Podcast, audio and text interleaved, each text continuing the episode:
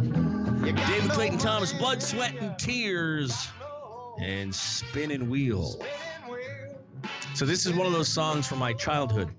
My dad had the record, and the minute he played it for me, it was like, wow. Great brass, good saxophone in this tune as well. Good song. It's uh, live from Studio 5 on AMI Audio on a Canadian Tunes Tuesday. I'm Mike Ross along with Joey DeGupta. And uh, every Tuesday at this time, we welcome in Montreal based tech expert Marc Aflalo to the program, who gives us an in depth look at what's making news in the world of technology. Marc, good to have you back. How you doing? I'm good. Good morning. How was your uh, hockey night last night, Mike? Uh, it ended very well. Didn't yeah. start great um, with Boston scoring first, and it was like, oh no. Moments later. Guys, but our guys fought back, doggone it. And, and well what's done. I'll tell you what was really impressive was uh, they had a goal disallowed, and yep. they still managed to score a couple more and, and uh, force a seventh game. So exciting times for sure. Um, let's talk about uh, something a little less pleasant. Woo-hoo. Tax time.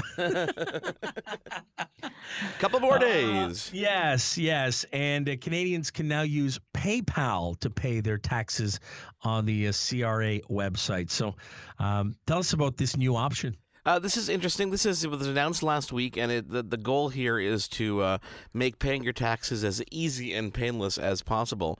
And uh, they our Canada Revenue Agency is now allowing you to pay with your PayPal account. So if you happen to transact, a lot of people use eBay and use PayPal for different things. If you have money in your PayPal account, you can actually use that to pay your taxes. The goal here is obviously to to ease the stress of tax season and give people alternative ways of doing things digitally, so they don't have to worry about missing deadlines and, and facing penalties.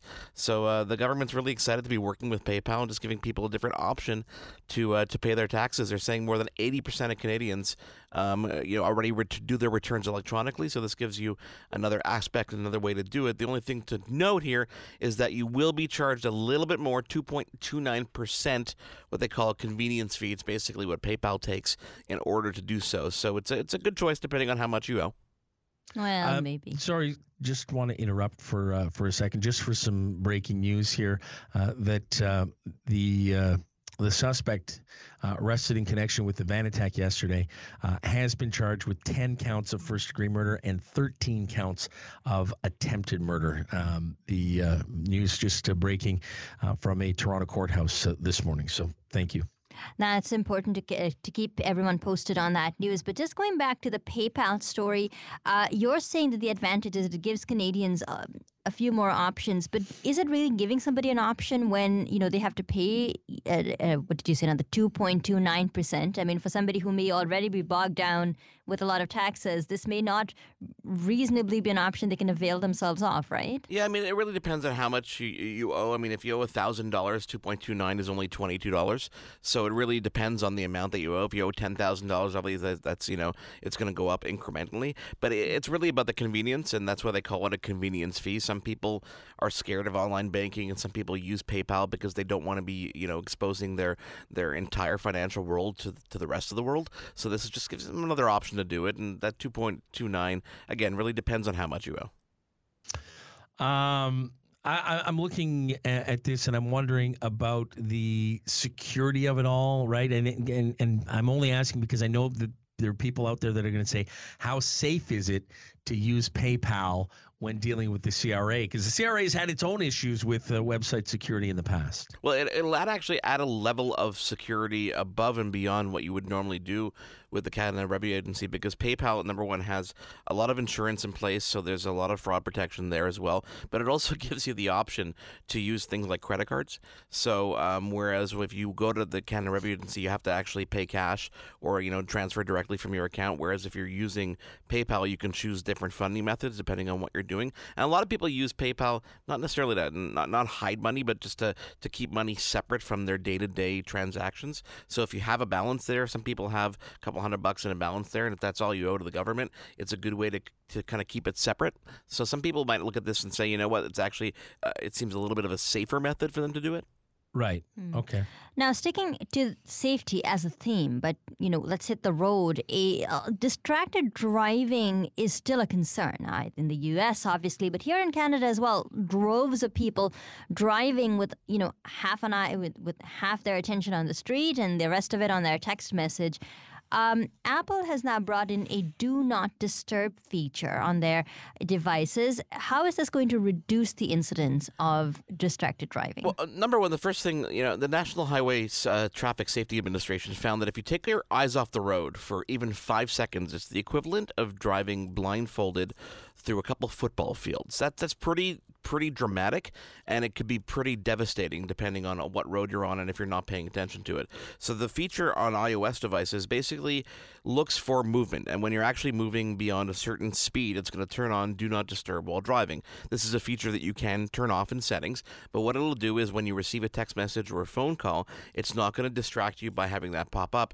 It will actually give you the option if you've already set it up, or you'll be able to set it up the first time to actually automatically text someone and say, "Hey, I'm driving. I'll get back to you in a couple minutes."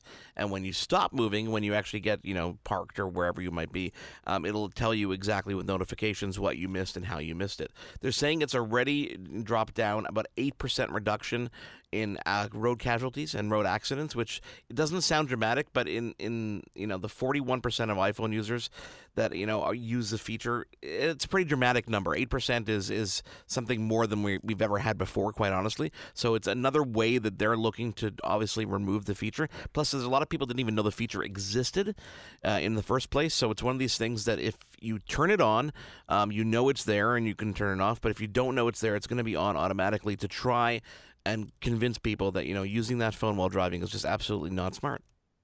You know what I like about uh, people who've already used it, Marc, is that when uh, someone texts them uh, while driving and they see that message, um, it's sort of delivering a message right back at you saying, hey, you know what? That person that you're texting, smart. You, yeah, you not dumb so smart exactly right now. so uh, it, it's a very uh, teachable moment there as well.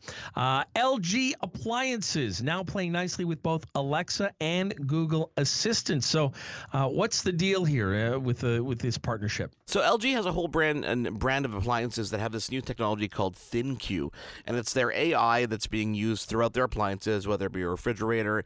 Think of things like a washer or a dryer or a dishwasher, and it's actually going to play well with both Alexa and Google Home and allow you to do things and get insights into things that are going on in your home. For example, if the wash ends or if the dryer ends, you can actually get a notification on your device. You can even restart that if you want to. I don't know about you, but I'm washing a lot of winter clothes for my kids now, or mm-hmm. jackets and stuff like that. So I have to turn the dryer cycle on a couple more times because it's never enough. Now you actually be able to control that with your smart device. Obviously, you're going to have to turn those features on. It's not something that's automatically there, so you limit the use, and it only works within the same wireless network, so you don't have to worry about people trying to get in from the outside and controlling your appliances. This isn't one of these doomsday scenarios. It's just really a convenience feature that they're adding for both the Google Home and the Amazon Alexa, which means that, you know, especially in Canada, with Google Home being the most popular, uh, it's going to be way more popular in Canada. Marc, always a pleasure uh, catching up with you. Thanks for these stories. Uh, pretty interesting stuff. We'll talk to you next week.